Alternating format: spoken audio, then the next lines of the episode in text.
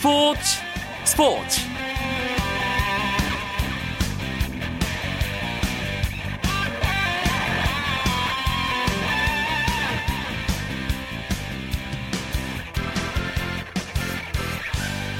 안녕하십니까. 화요일 밤 스포츠 스포츠 아나운서 이광종입니다. 대한축구협회 기술위원회가 오늘 비공개로 회의를 가졌습니다. 금메달을 목표로 인천아시안게임에 출전할 축구 대표팀 명단을 확정하기 위해서인데요.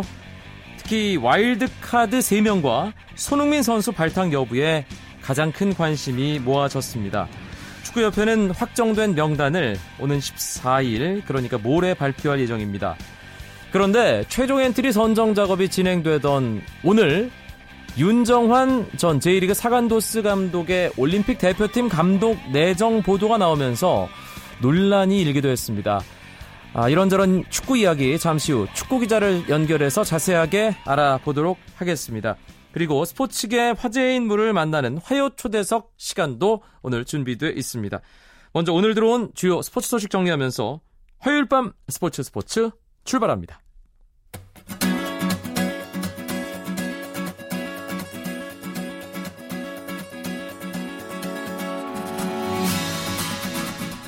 프로야구 한 주를 본격적으로 시작하는 주중 이 연전 네 개 구장에서 진행되고 있습니다. 잠실 에스케이와 엘지의 경기입니다. 에스케이도 사 강 싸움이 가능한 아, 상황인데요. 아, 사 강 싸움, 롯데와 함께 가장 위쪽에 있는 엘지의 발목을 잡을 준비를 하고 있습니다. 팔 회 초가 진행되고 있는데요. 에스케이가 엘지에게 칠 대 삼 넉점 차 리드 중입니다. 에스케이 선발 김대유 이 이닝 동안 이 실점하면서 일찌감치 마운드를 내려갔는데요. 박민호, 진해수에 이어 전유수가 이어 던지고 있습니다. 엘지 선발 티포드 역시 삼과 삼분의 일 이닝 육 실점 부진했습니다. 임정우 선수가 구원투수로 나서 있는 상황입니다. 사직에서는 넥센과 롯데가 만났습니다. 이 위 넥센이 갈 길 바쁜 롯데 마운드를 맹폭했습니다. 그리고 그 중심에는 박병호가 있었습니다. 박병호 선수 삼 회 솔로 홈런, 삼십칠 호 홈런을 기록하면서 지난 시즌 자신이 때렸던 홈런왕 타이틀을 자신에게 주었던 홈런과 타이 기록을 세웠습니다. 오늘부터 이후에 기록하는 박병호의 홈런은 자신의 시즌 최다 홈런이 됩니다. 십 대 일로 팔 회 말 현재 넥센이 롯데에게 앞서 있습니다. 광주 엔씨와 기아의 대결입니다. 이 경기는 끝났습니다. 기아가 선발 투수 양현종의 칠 이닝 일 실점 호투에 힘입어서 엔씨에게 사 대 일로 승리했습니다. 양현종 시즌 십삼 승째를 기록했습니다. 대전에서는 두산과 한화가 만났습니다. 두산의 유희관 선수가 지난 경기 오랜만에 잘 던졌는데 오늘도 그 페이스를 이어갔습니다. 육 이닝 일 실점 무자책 호투했고요. 변진수에 이어 이현승이 두산은 이어 던지고 있습니다. 한화는 엘버스가 오와 삼분의 일 이닝 오 실점하고 지금 패전의 위기에 몰려 있는데요. 두산이 칠 회 말 현재 한화에게 육 대 삼으로 앞서 있습니다. 한화 김웅룡 감독은 오늘 프로통산 첫 번째로 이천구백 경기 출장 기록을 세웠습니다. 미국 프로야구 텍사스 레인저스의 추신수 선수가 안타 행진을 여섯 경기에서 마감했습니다. 추신수는 템파베이와 홈경기에서 일 번 우익수로 출전해 사 타수 무안타로 경기를 마쳤습니다. 시즌 타율과 출루율은 각각 이 할 사 푼 오 리, 삼 할 사 푼 육 리로 내려갔고 텍사스는 템파베이 왼손 선발 드루 스마일리에게 꽁꽁 묶여 영 대 칠로 완패했습니다. 김구경, 김현섭 등 한국을 대표하는 육상 선수들이 이천십사 인천아시안게임에 태극마크를 달고 메달에 도전합니다. 대한육상경기연맹은 태릉선수촌에서 인천아시안게임 대표선수단 발대식을 열고 팔십사 명의 대표선수를 발표했습니다. 남자 백 미터 한국기록 보유자인 김구경이 오경수와 함께 이 종목 대표로 뽑혔고 여호수아와 조규원은 이백 미터에 출전합니다. 이 네 선수는 사백 미터 계주 대표로 출전하는데요. 최근 신기록 행진을 벌이고 있는 남자 사백 미터 계주팀 여호수아까지 포함한 최정예 멤버를 구성해 인천에서 사상 첫 금메달을 노립니다. 도약 종목에서는 이천십 광저우 아시안게임 금메달리스트인 김덕현이 이번에도 멀리뛰기와 세단뛰기 대표로 출전해 이 연패에 도전하고요. 경보에서는 김현섭과 최병광이 이십 킬로미터에, 박칠성이 오십 킬로미터 종목의 대표 선수로 나섭니다.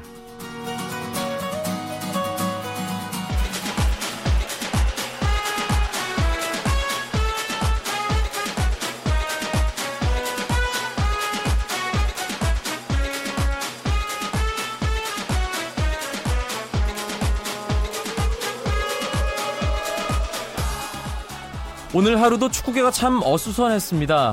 축구계 소식 스포츠서울의 김현기 기자와 알아보겠습니다. 김 기자 안녕하세요. 네, 안녕하세요. 대한축구협회 기술위원회가 인천아시안게임 대표 선수 확정하기 위해 모였다고 들었는데 회의가 끝났나요? 네, 세 시간 반가량의 토론을 마치고 조금 전에 끝났다고 들었습니다. 명단은 내일 모레 십사 일에 발표 예정이지만 일단 명단 오늘 결정이 됐다고 봐야 되는 거죠?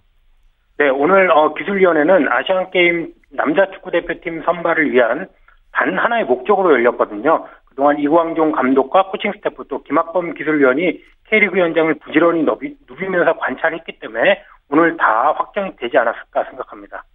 가장 관심을 모으는 부분은 역시 와일드카드 세 명 누가 들어갈 것인가, 그리고 아시안게임 대표팀에 손흥민 선수가 포함될 것인가, 이 부분이죠? 네, 특히 손흥민 선수는 뭐 어제가 다르고 오늘이 다릅니다. 항상 말이 좀 바뀌는데 뭐 참가가 가능하다고 했다가 또 뭐 어렵다고 했다가, 그런데 이제 오늘 이용수 기술위원장이 이런 얘기를 했습니다. 아, 손흥민 선수가 이제 아시안게임은 삼십 개국이 출전하기 때문에 조별리그를 거쳐서 십육 강부터 토너먼트로 진행이 되거든요.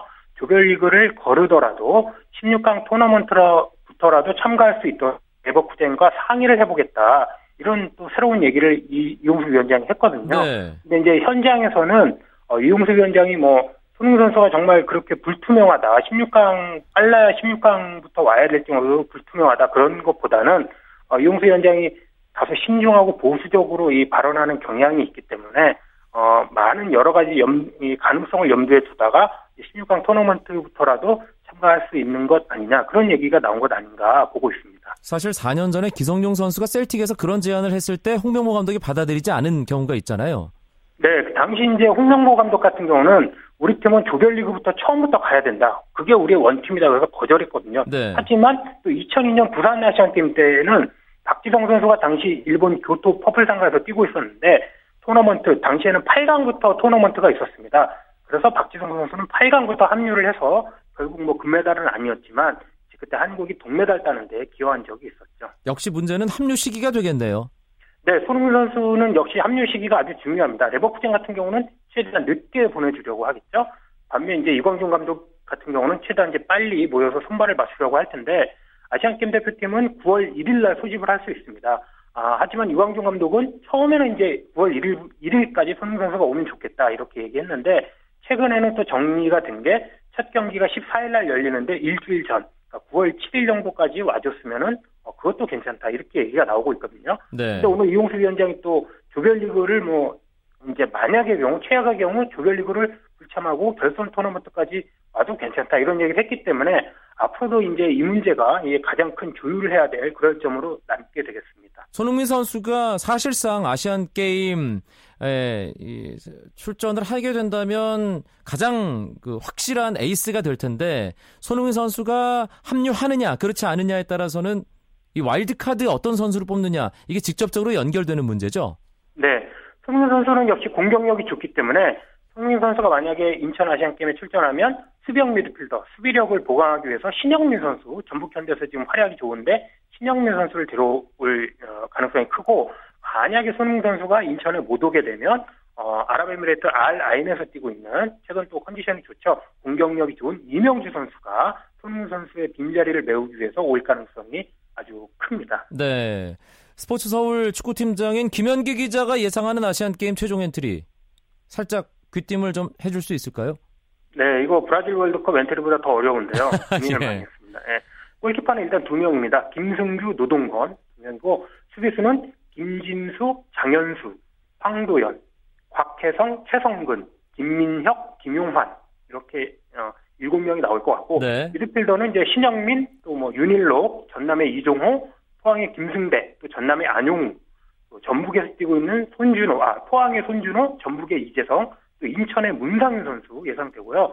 공격수로는 손흥민, 김신욱, 그리고 프랑스 어, 이브리그에서 뛰고 있는 김경중 선수 예상을 보고 있습니다. 그렇군요. 그러니까 결국 와일드카드는 골키퍼 김승규, 미드필더 신영민, 공격수 김신욱, 이 세 명을 예상하고 손흥민 선수를 합류할 거다. 김현기 기자는 이렇게 보시는 거고요. 네. 그런데 오늘 어, 오전이었죠. 이게 뭐지 하는 그런 기사가 하나 나왔습니다. 윤정환 전 사간도스 감독이 리우 이천십육 올림픽 대표팀 감독이 내정됐다는 뭔가 좀 약간 타이밍이 맞지 않는 듯한 그런 뉴스가 나왔어요. 네, 저도 기사 보고 참 허탈한 웃음을 많이 지었는데요. 사실 이제 윤정환 감독은 어, 올림픽 대표팀 한번 맡아보고 싶다 이런 얘기는 했, 한 적이 있었습니다. 아주 예전에 그냥 개인적인 바람이었죠. 이광종 감독 같은 경우는 일단 아시안게임까지만 계약이 일 차적으로 돼 있기 때문에 어, 물론 자기의 거취를 이후에 고려를 해볼 수 있습니다. 그러면서 윤정환 감독이 올림픽 대표팀 오고 이광종 감독은 뭐 중앙대 감독으로 간다 이런 뜬금없는 기사가 어, 나왔는데 어, 사실은 이제 이광종 감독이 오늘 저랑 통화했지만 너무 억울해하고 예, 정말 이렇게 아니면 말고식에 어, 당사자들에게 상처만 남는 기사가 나와서 또 아주 중요한 시기에 나와서 너무 안타깝다 이렇게 얘기했고 어, 이광종 감독이나 윤정환 감독 어, 측근들의 어, 얘기를 들어보면 사실 무근이다 음. 이런 식으로 결론을 내렸습니다. 축구협회에서도 정리를 했죠. 네, 어, 축구협회에도 이제 정리를 했는데 사적으로 뭐 이제 예전 기술위원회에서 그런 얘기를 뭐 했을 수도 있지만 어, 전혀 공식적으로 논의된 논의된 적이 없고 특히 지금 아시안게임 최종 엔트리 이틀 발표를 이틀 앞둔 시점에서 이런 보도가 나와서 너무 안타깝다 이런 얘기를 했네요. 네, 알겠습니다. 오늘 하루 조금 어수선했고 많은 관심을 모았던 축구계 여러 이슈들 스포츠 서울의 축구팀장 김현기 기자와 짚어봤습니다. 고맙습니다. 네, 고맙습니다. 쳤다 하면 홈런이고 슛 골이고 각본 없는 한편의 드라마 그것이 바로 그것이 바로 손에 잡힌 우승 트로피 목에 걸린 그 배달 너와 내가 하나 되는 그것이 바로 그것이 바로 그것이 바로 꿈꾸던 스포츠 꿈꾸던 스포츠 꿈꾸던 스포츠 케이비에스 일 라디오 이광용의 스포츠 스포츠 국내 한 스포츠 마케팅 기업이 벨기에 프로축구 이 부 리그 팀을 인수해서 아주 큰 화제를 모았습니다. 많은 분들이 궁금해하시기도 하죠. 한국 기업이 유럽 축구단을 인수한 것은 처음이고요. 그렇기 때문에 이들의 행보 아주 큰 주목을 받고 있습니다. 새로운 역사를 준비하고 있는 국내 스포츠 마케팅 기업 스포티즌의 심찬구 대표를 오늘 화요초대석 주인공으로 모셨습니다. 심 대표님 안녕하세요. 네, 안녕하세요. 원래 방송에서는 이 간접 광고가 되기 때문에 기업 소개를 하지는 않는데요. 오늘만큼은 스포티즌이 어떤 회사인지 말씀을 직접 좀 해주셔야 될 것 같습니다. 네, 저희 스포티즌은 이천 년에 창립을 했고요. 그 사이에 그 많은 국내 기업들의 그 브랜드 홍보나 혹은 뭐 제품 고객에 관한 여러 가지 마케팅적 이슈를 그 스포츠를 통해서 어, 해결하고자 하는 여러 가지 솔루션을 제공해온 스포츠 마케팅 회사고요. 네. 어, 첫 설립 첫 십 년까지는 골프를 위주로 많이 성장을 했는데 최근 오 년 동안 다양한 스포츠 종목을 통해서 영역을 넓혀온 회사입니다. 사실 스포츠에 관심 없는 분들은 모르실 수도 있지만 아, 스포츠와 조금 연결 어, 되는 어떤 그런 어. 어, 생활을 하시는 분들은 다들 아는 기업이 바로 이 스포티즌인데 그래도 유럽의 프로축구팀을 인수했다. 이 뉴스를 듣고 다들 깜짝 놀랐거든요. 예예. 예. 예. 주변에서 어떤 얘기들 하던가요? 글쎄 뭐 사실은 그 아주 뭐 철저한 철통 보안 속에서 진행했던 건 아니고요. 네. 관계자나 저희가 뭐 이 일을 하기 위해서 기본적으로 논의를 해왔던 뭐 파트너들이나 내부에 있는 여러 가지 이해관계자들은 알고 있던 사실인데요. 막상 이게 어, 시작이 되고 보도가 되고 또 이게 어떤 기정사실화가 되고 난 다음에는 저게 실제로 벌어진 것에 대한 굉장한 놀라움 그리고 기대감 그리고 이게 뭐 단지 이렇게 한 개인이나 기업의 일뿐만 아니라 한국 축구나 우리나라에 대한 이슈까지 좀 같이 연결지어서 크게 생각해 주시고 많은 격려와 지지를 보내주고 계십니다. 음, 언제부터 이걸 계획하신 거죠? 어, 계획이라고 하면 약 한 오 년 동안 준비를 했고요. 어. 뭐 오 년 동안 제가 이 일만 했던 건 절대 아닌데, 저희 회사 차원에서도, 어, 첫째는 이 스포츠 산업이라는 게 어차피 국경을 넘나들면서 가치가 커지는 거기 때문에. 그렇죠. 그 해외 사업이라는 테마를 가지고 했던 아이템 중에 하나고, 그리고 축구라는 부분, 또 저희가 이렇게 축구에는 많은 일을 하진 않았었는데, 축구라는 일을 시작함에 있어서 지금과는 어떤 없었던 다른 앵글로 접근하고 싶었던 마음이 있었고요. 뭐 그렇게 하다 보니까 해외 축구 팀이라는 플랫폼을 저희가 확보해서 그걸 통해서 선수를 진출시키고 그걸 또 어, 기업과 같이 마케팅의 플랫폼으로서 사용하는 이런 모델을 가지고 그간 어, 벨기에 팀뿐만 아니라 이태리나 동국권 팀들도 많이 접촉을 했었고요. 음. 그 형태적으로도 지금 투비드와 결합한 어, 어, 협정을 한 그런 형태 말고 다른 여러 가지 모델로 또 이렇게 연구해왔고 협의를 해왔습니다. 네. 투비드와는 한 일 년 동안 협의를 해서 이번에 결론을 내게 됐습니다. 지금 심창구 대표가 직접 얘기를 해주셨습니다. 팀 이름을 벨기에 지금 어, 디비전 이에서 어, 활약을 하고 있는 팀이죠. 에이에프씨 투비즈라는 팀인데요. 이 팀에 대한 소개도 간단하게 부탁드립니다. 그 천구백오십 년대 처음 창설이 됐고요. 어, 팔십 년대에 들어서서 지금 어, 이번에 기자회견을 함께 하시는 레이번 랑겐드리 회장께서 이분은 사실 벨기에 국회의장도 지내시고 유럽의회 의원도 지내신 그 지역에 어, 존경받는 정치인 출신인데요.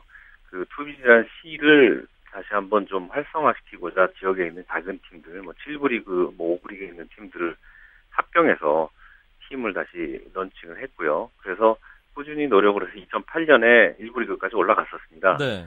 그때 이제 유럽의 경기가 급격히 나빠지고 벨기에 일부 리그, 이부 리그 간의 승강제 변화가 있으면서 다시 이부 리그 떨어졌죠. 어, 그러던 중에 이제 저희를 만나서 다시 도전을 하게 됐는데, 음. 어, 위치적으로는 그 벨기에 수도인 브뤼셀에서 약 한 십오 킬로미터 정도 떨어져 있고요. 아, 가깝네요. 네네. 그리고 그, 또 그 특이할 점은 그 지, 도시 내에 벨, 우리나라 파주 국가대표 트레이닝 센터 같은 시설이 있습니다. 네. 그래서 그 굉장히 그 국가대표급의 그 훈련 시설 그리고 거기에 있는 트레이닝 프로그램을 같이 공유하고 있는 특징이 있고요. 음. 뭐 여, 팬들 잘 아시듯이 에당하자르가 이 팀의 유스 출신입니다. 아. 벨기에가 요즘 뜨는 나라잖아요. 축구와 관련해서. 예, 그렇습니다. 예, 그것도 벨기에 팀을 선택한 하나의 이유가 됐겠네요. 왜 벨기에 팀이었는지에 대한 아, 말씀도 좀 해주시죠. 사실은 그 뭐 이렇게 뒤에 가서 하는 얘기 같이 들리겠지만 제가 이러한 모델을 연구하면서 꾸준히 유럽 축구를 모니터링을 했습니다. 근데 벨기에 축구가 이미 어, 삼, 사 년 전부터 그렇게 절 유망한 선수들이 그 발굴이 되고 빅리그로 진출을 해가는 모습을 저는 보고 있었습니다. 그래서 벨기에 축구가 어떻게 젊은 선수를 발굴해서 키워내는가, 또 그 시스템적인 문제, 거기에 대한 어떤 철학적인 문제, 그 축구의 어떤 정책적인 문제 이런 것들을 좀 관찰을 했고요. 그리고 결국 궁극적인 목적은 우리나라의 젊은 유망주들을 벨기에 리그, 저희 팀을 통해서 그 유럽 시장에 적응시키고 거기에 축구를 스타일을 맞춰서 큰 리그로 보내는 게 우리가 하려는 가장 큰 축의 일이기 때문에 네. 그 벨기에 리그 자체가 가진 그, 그 어떤 제도적인 문제가 큰 작용을 했고요. 그 non European player, 즉 이유의 국적을 가지지 않은 선수에 대한 제한이 없습니다. 극단적으로 얘기해서 엔트리 열한 명이 다 non 이유 플레이어가 되어도 되는 거죠. 네. 가령 이태리나 뭐 다른 나라들은 그 쿼터가 있기도 하고 그렇죠. 최소 연봉 수준이 굉장히 높기도 하고 그래서 그 유망주가 경험을 쌓기에는 굉장히 힘든 보이지 않는 장벽들이 있는데요. 벨기에는 그게 없고요. 또 지리적으로도 유럽의 한 가운데 있어서 굉장히 옆에 다른 나라의 그 스카우터들이 벨기에 리그에 많이 와서 여기서 유망주를 발굴해가는 리그입니다. 음흠. 그래서 우리나라 선수들이 혹은 뭐 다른 아시아 국가 선수들이 저희를 통해서 거기 가서 경험을 쌓고 마음껏 도전해서 어, 빅리그에 도전할 수 있는 그런 여러 가지 제도적인 환경적인 그런 여건을 갖춘 리그입니다. 그래서 네. 저희가 벨기에 리그를 선택하게 됐습니다. 현실적인 질문 하나 드리겠습니다. 예. 구단 인수한다 그러면 뭐 다들 만수르나 러시아 석유 재벌 아브라모비치 이런 사람들을 연상하거든요. 예, 예, 예. 그만큼 돈이 많이 드는 일이라는 얘기죠. 예, 예. 스포티즌이 뭔가 자본금을 어마어마하게 가지고 운영하는 그런 회사는 아닐 텐데 어떻게 인수가 가능했을지 궁금해하시는 분들이 많을 것 같거든요. 글쎄요. 그 인수라는 용어가 같이 사용돼서 그렇지 완전히 접근과 목적이 좀 다른 것 같은데요.